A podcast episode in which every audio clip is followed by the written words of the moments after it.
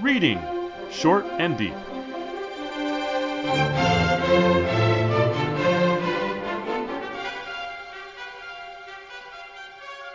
Hi, I'm Jesse.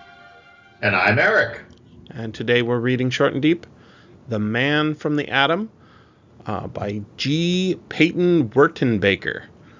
A story first published in nineteen twenty-three in an issue of Science, Invention, Science and Invention, August nineteen twenty-three. That was uh, one of Hugo Gernsback's magazines prior to Amazing Stories. It was also, was it the first issue of Amazing Stories it was published in? It was not only the first issue of Amazing Stories, since Amazing Stories was the first science fiction magazine, it's the first issue of any science fiction magazine. I I guess that's true, yeah. Um, it, it, of course, they didn't call it science fiction at the time. They were still calling it scientifiction, which... Actually, there was no they, you know. Jesse, that's a him. A, he. The Gernsback made up. Yeah, well, I'm I'm I'm thinking they, as in the, the readers of the magazine, eventually would be calling it that too. I noticed I noted that up to the nineteen fifties, um, at least at least the forties, people were still using the abbreviation S T F, because for a long time I was like, what what is this they're talking about? And then I realized it was scientifiction.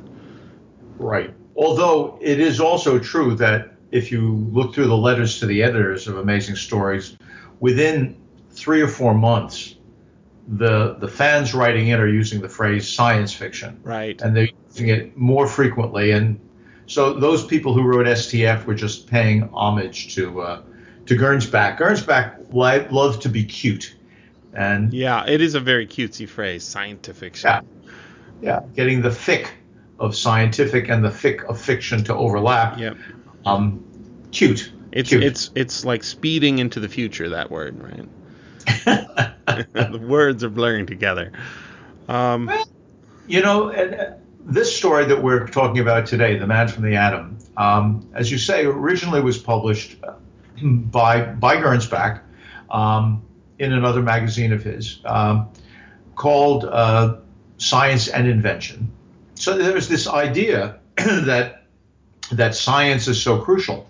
Um, and in fact, the first issue of Amazing Stories, when he invents scientifiction, our first crystallizes the idea and points to it in uh, the editorial to that magazine, uh, that very first editorial, A New Sort of Magazine is the, the name of that editorial.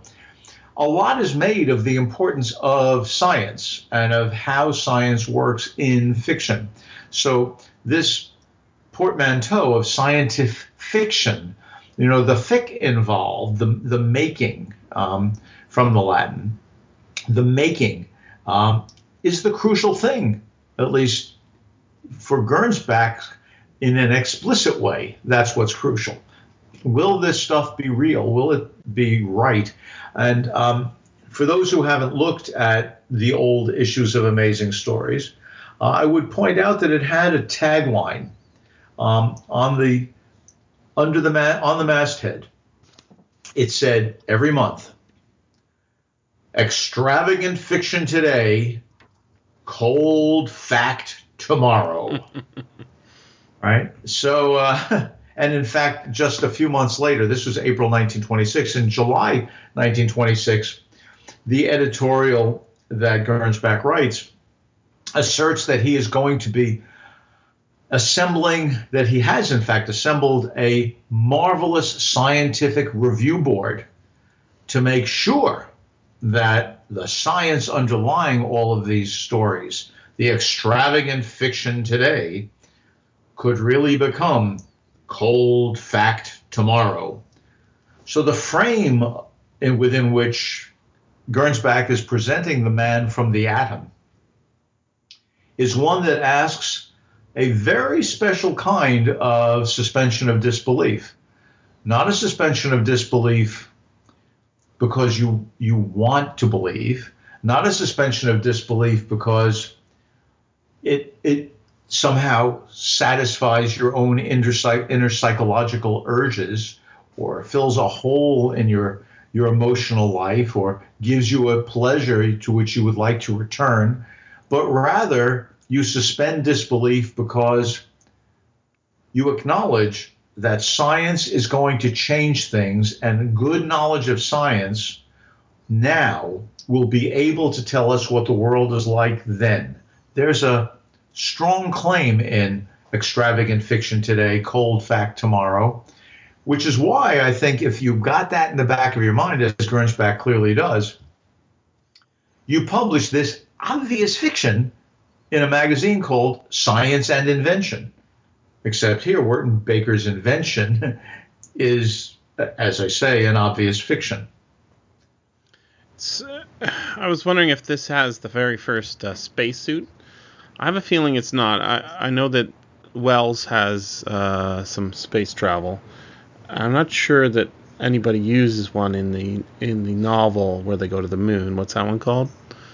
Uh, the one with where Kavor goes to the moon. Yeah, um, Doctor Kavor and his buddy go to the moon. It, I mean, it, this feels like that, but um, I think they they just walk around on the surface of the moon. There's talk of vacuums and such, but I don't think they have spacesuits there. Um, I haven't read the Verne where they take a rocket to the moon or a, a gunshot to the moon. Right. Did they have spacesuits there? I don't recall that. No.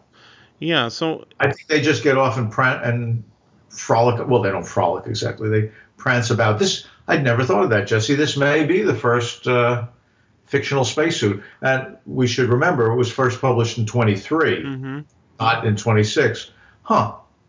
It's interesting because it, it spends a lot there. of time explaining how this how the spacesuit would work, and um, obviously there are issues with it. Um, uh, there are many issues with the science in here, but, oh, yeah. but it makes valiant efforts, right? Which I think is pretty terrific. Especially when you th- realize that the guy who's writing this, who's attempting to, uh, to speak as a man who has gone through literally eons, is actually a story written by a fifteen-year-old. Wow. What a fifteen-year-old, wow. I guess.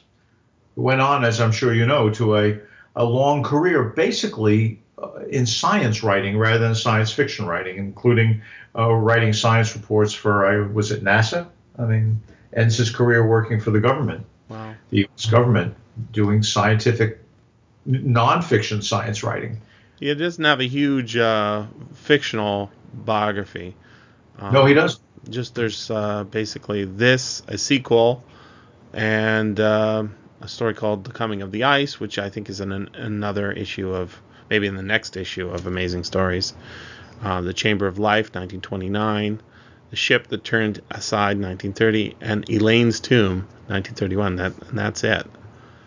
So maybe he outgrew science by the time he actually became a man. Uh, there, is, yeah. there, there are only two characters in this story. Uh, In fact, a boy and a man, and right. the view the viewpoint character is is the adolescent boy. Um, uh, why why do you say he's a boy? He's obviously he feels like a young man. Does it does it say he's a what his age is? Well, the the narrator refers to um, the man as my friend Professor Martin, mm-hmm. M A R T Y N. So I'm assuming that Martin is a surname rather than a given name. Mm-hmm. Um, and when he comes in to first meets him, um, that is in the story when he first gets to his house, he walks in and he says, I found Professor Martin in his laboratory, bending with the eyes of a miser counting his gold over a tiny machine that might easily have fitted in my pocket. He did not see me for a moment, but when he finally looked up with a sigh of re- regret that he must tear his eyes away from his new and wonderful brainchild, whatever it might be, he waved me a little unsteadily into a chair, sank down in one himself with the machine in his lap. I waited, placing myself in what I considered a receptive mood. Kirby, he began abruptly at last, have you ever read your Alice in Wonderland? I gasped, perhaps, in my surprise. Alice... I- Are you joking, Professor? Certainly not, he assured me. I speak in all seriousness. Why, yes, I have read it many times, and then he says that he thinks it's perhaps more for adults than for children. So this this encounter where the the narrator is respectful of the silence of the older man. The older man would rather attend to his brainchild mm-hmm. than to a real child. The older man refers to the younger male by his given name, Kirby. Yeah. yeah. You know, and he thinks of it as your Alice in Wonderland, but then the narrator sort of defends himself by saying, well, I thought it was really more for adults. Um, it seems to me that there are two significant asymmetries here. One, that the professor is not only in age, but socially and intellectually uh, presumed by both characters to be in a superior position. You know, and, now that you mention it, this is this exact same relationship as Marty McFly has with uh, Professor Brown, Doc Brown. Right. right. And he yeah. is a teenager in that, and they have the exact kind of sort of zany uh, science-based adventure where the mom probably wouldn't approve. Yep. Right? And uh, there is a line in here that's pretty funny. It says, do you need any time to put your affairs in order? Right. And he says, well, not not any that, you know, I I can't deal with later. So, no, I'm ready to go. Right. Um, exactly. And he point. also tells us, I'm sorry, go ahead, Jesse. No, I'm just, uh, I, I, I got the sense that he was young, but I didn't get the sense that, you know, he was a child per se. I, I would say more he's on the cusp of being uh, uh, uh, an adult. And yet I didn't get the sense that he was like a student of the professor's either. No, I think he's a teenager in town. I, mean, yeah. I think the Marty McFly uh, parallel is excellent. Uh, there is a point at which... Uh, He says, that is, uh, Kirby says that uh, he's going to go on this uh, adventure because um, he, um, he, his life is not as significant, mm. right? That is, uh, I'm trying to find it, where um, we know that, that the professor is a genius, um, but... But Kirby um, has is romantic, mm-hmm. right? Is romantic, and so we make a, a perfect pair. Oh yes, it's actually on the first page, um, where he plainly saw pictures of worlds and universes. They vainly groped among pictures of his words. They, that is, the lesser minds, um, not geniuses, and that's the word used. Uh, they vainly groped among pictures of his words on printed pages, mm. as looking at his words. I highlighted that as well. It's it's it's pretty interesting way of of describing understanding, right? It's it yes, in fact, but that's a, that's a way of understanding that's buried. I shouldn't say buried. That is in our language. Mm-hmm. What what we get here is that he plainly saw, okay, pictures of worlds and universes. So what he has, that is the professor, is imagination. Mm-hmm. He can make images in his own mind. They have imagination. These lesser men see groups of letters, and they don't even get the impression of a word.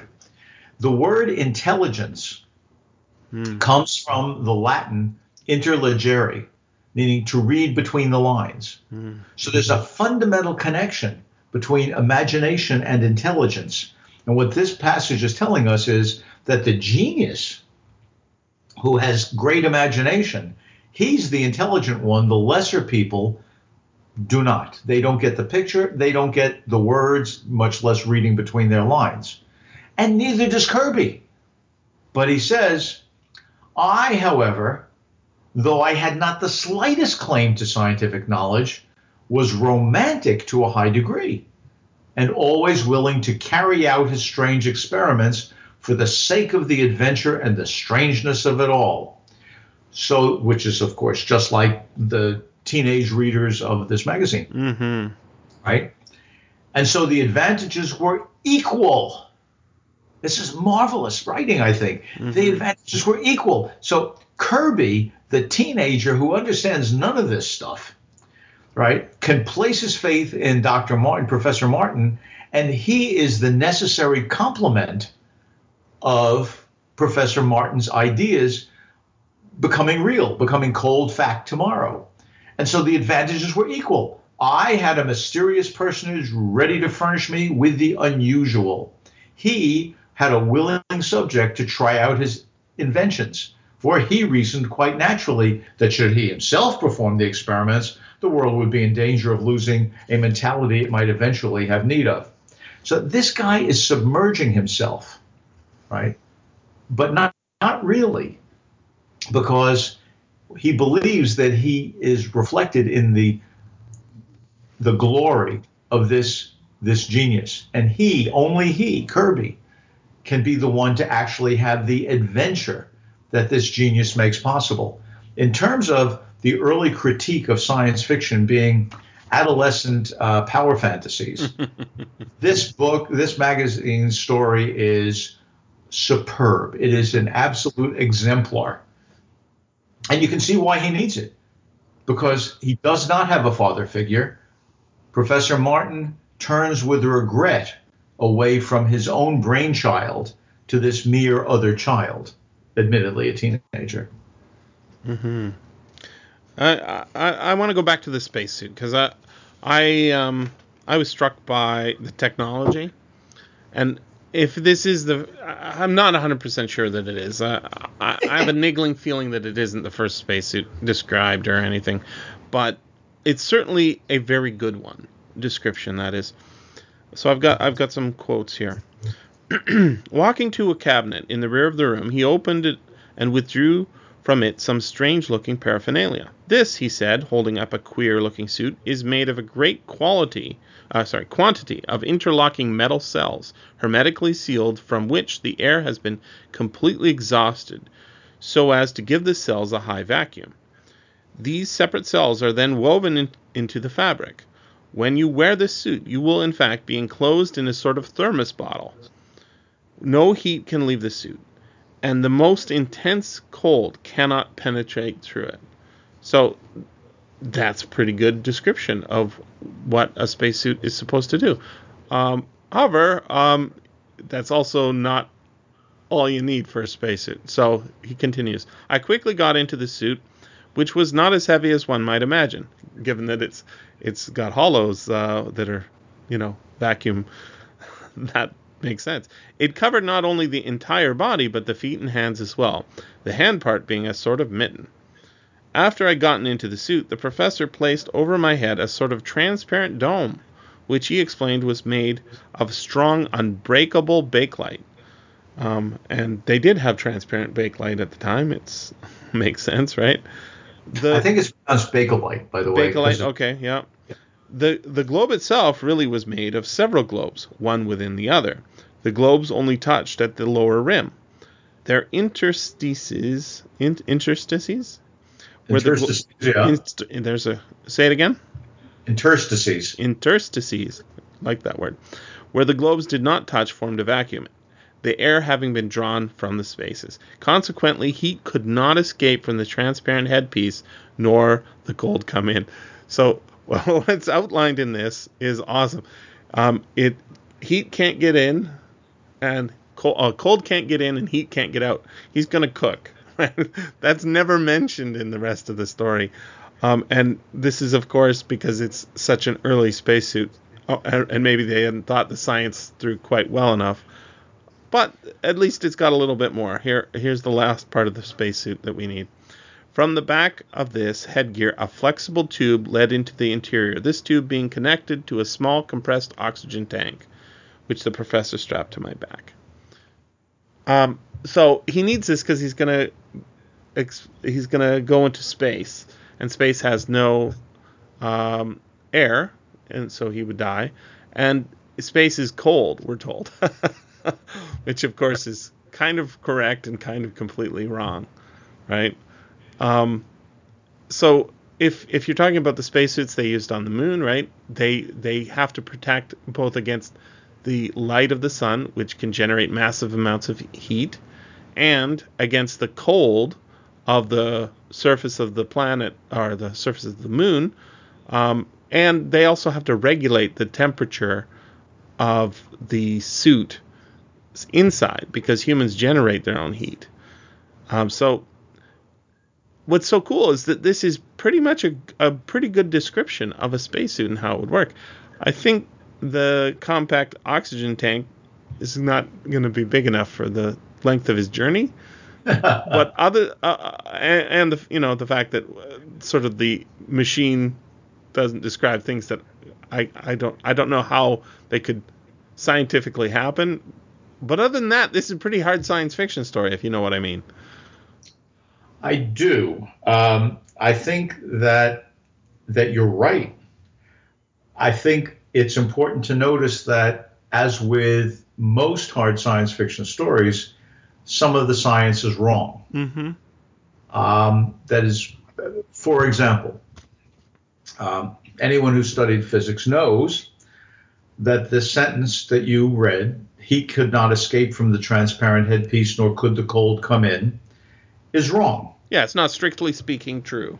There is no such thing as cold. Right. Right? There's only absence of heat. So when it says heat could not escape, um, what that means is that, you know, not only couldn't heat escape, but heat couldn't escape, because that's that's what it means to say the cold can't get in. And that's why you're absolutely correct in saying that if heat can't escape, the guy's going to cook. Yeah. Um, so there is no cold. Similarly, uh, while I could still see the professor, I could hear him talk no longer, as sounds cannot pierce a vacuum. Right. Well, sounds do not get transmitted through a vacuum. That's true. But radio waves do. So you could easily um, arrange to talk to somebody outside a spacesuit. We do that. But what's more to the point is this. If you got a thermos bottle, which is what's being described here, mm-hmm. you got a thermos bottle, um, and you put a, say, a little microphone inside it, and close the cap, and tap the outside of the micro- of the thermos bottle, you'll pick up a sound on the inside. Sure. And, and the reason is that it, what you don't have in a thermos bottle is one sphere suspended inside another sphere with the air in between evacuated. And the reason you don't do that is that there's no way to keep the inner sphere suspended. It's going to have to touch somewhere, even if it's just a few prongs holding it in position, which is the case that with thermos bottles. You've got little rubber spacers between the inner and outer glass walls. The reason they're rubber is because rubber is has a very low dielectric uh, constant. It's, it's it doesn't transmit heat very well, so hence it takes a long, long time for the heat to escape. Or, but he doesn't get that. But I, in I, fact, his description, you could just you could just put a you could hold a glass, put the bottom of a glass on the guy's helmet, and talk into the glass, and he'd hear it. A, so. Yeah. The science is not really thought through. But you know what? He's fifteen years old. It's pretty good. Um, I want to read yeah. this because it's so it's it's. I don't know if it's funny on purpose or funny accidentally, but it's funny no matter what. And it's also it's kind of pretty in a certain sense. Like it's it's epic pretty in a certain sense. Listen to this. The professor next placed the transparent headgear over my head and secured it with attachments to my vacuum suit. A strange feeling of quietness and solitude came over me. While I could still see the professor, I could, I couldn't hear him talk no longer, as sounds cannot pierce the vacuum. That's the quote you said. But then the next line is, is just awesome and hilarious. Once more, the professor shook my hand warmly.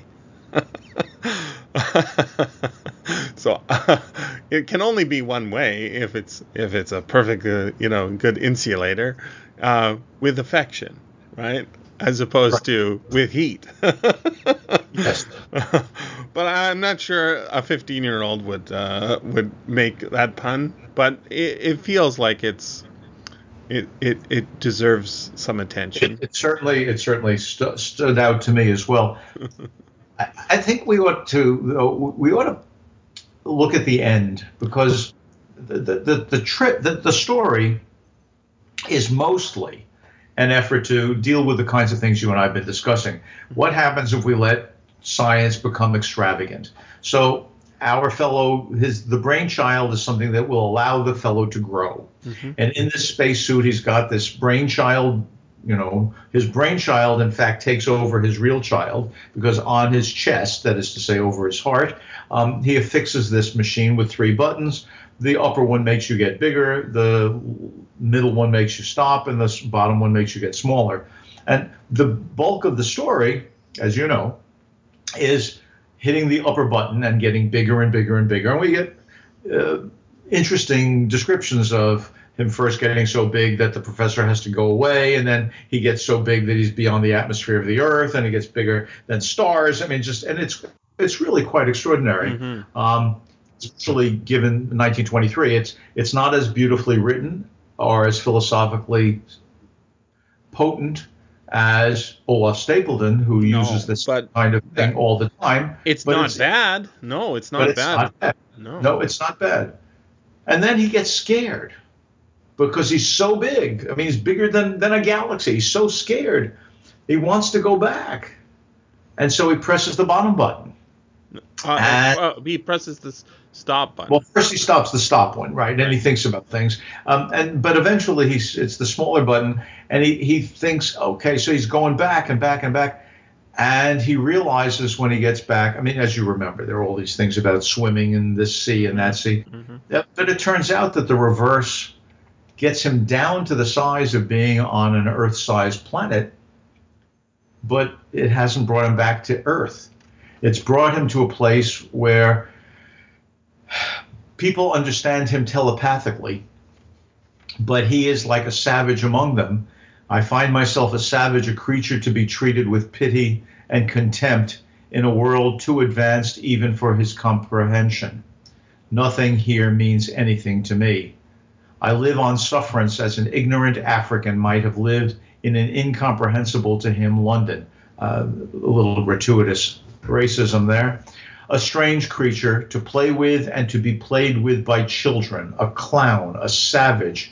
And yearn as I will for my earth, I know I may never know it again, for it has it was gone, forgotten, non-existent a trillion centuries ago. And I can't help but But realize when the Kirby is speaking here, what he's he's saying is it, it's back to that hurt of being the the second-rate child compared to the brainchild. That the, the man that he wants to go back and see is gone forever. The whole earth that might have been a place he could have grown up to take his own place in is gone forever, because he tried to use the genius. He tried to enact, have the adventure of the father figure. And what he finds is that um, in a world full of those who are more advanced than he is, he's a savage and he lives only by their sufferance. I can't help but wonder what it feels like as a fifteen-year-old to write a story like that, where the adventure of science gets you to risk your life knowingly, and instead of your life being snuffed out in your story, everyone else's is. There's a kind of tragic anger, I think, behind this high adventure. It's a masquerade. This kid, and I mean Wertenbaker, the author, he wants his world, and he's trying to get it in fiction. You know, there's a, a, a possibility that there's something worse than just the he's lost his world.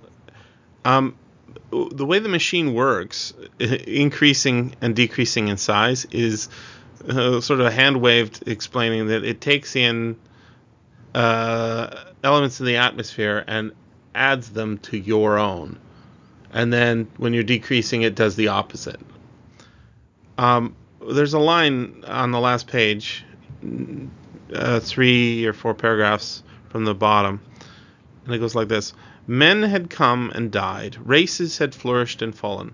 Perhaps all mankind had died away from a world stripped of air and water in ten minutes of my life. Um, did uh, he kill his own planet in the blowing up of his own body? And then when he's in outer space, we, we were told he, he pushes he he sort of moves around a little bit, swims a little bit in space by pushing against what little e- ethereal gases are there, right? Yeah. Did he destroy the Earth in this in this great blowing up? It it, it feels like um, the first, and it says at the end of this, the end of part one, um, it feels like it's the first of a series of sort of tragic Gulliver's Travel stories to me. Yeah. It's also like Alice. Mm-hmm. At the end of Alice in Wonderland, when she is being tried and is being found guilty, mm. she gets bigger and bigger and bigger and says, well, you're nothing but a pack of cards, and flings them away and destroys their world. Wow. In fact, the, the reference to Alice, which we're told is really for adults, Um, the professor reminds him about the cheese. You eat from one side of it, you get bigger. You eat from the other side of it, you get smaller. Assuming cheese is yellowish, then it sort of is mimicked by the golden machine on the professor's lap, which becomes affixed to Kirby's chest. But in fact, in Alice, there is no cheese. In Alice, it is a mushroom. Yeah. That's right. And the mushroom is obviously hallucinogenic. um But here we have something else. Uh, I, I don't know. Maybe Wertenbaker just made a mistake, but it seems unlikely because he has Kirby say, I've read the book many times. Mm. And I think what he's giving us here is, no, this isn't just my hallucination. And uh, you may well be right, Jesse, that what he's not willing to admit to himself is that he is he is fantasizing not just the world being unreachable to him, but he wants to be able to make a fiction where he destroys it. And that opening line, I am a lost soul and I am homesick. Yes, homesick, yet it, how vain is homesickness when one is without a home? It's a pretty, uh, it's a pretty, this is like a very downer of a story for such a, a so buoyant and enthusiastic character. Right, he is very much the Marty McFly, excited and interested, and everything's, you know, even the professor in, in the illustration I've got from Amazing, he, he almost seems happy as he drives away from the, the feet of this giant that's, you know, feeling that the hurt. pine needles of the of the of the mountains and the trees underneath his feet. You make me rethink that that the end of that first paragraph. I I did understand what you're pointing to about the homesickness, mm-hmm. but in the light of our discussion, when when Kirby finishes that paragraph, he says, but I must tell the tale, though there is no man left to understand it. Mm. And I had thought on previous readings that by man he meant human being. Mm. But in fact, he may simply mean a man. Mm. And he is now without role model, without succor, without helper, with nothing. He's indulged and destroyed. So he's alone. But wow. There's always more to say. And remember, you can always freely access the materials discussed on these podcasts by going to s f f audio dot com and clicking on the link for Reading Short and Deep.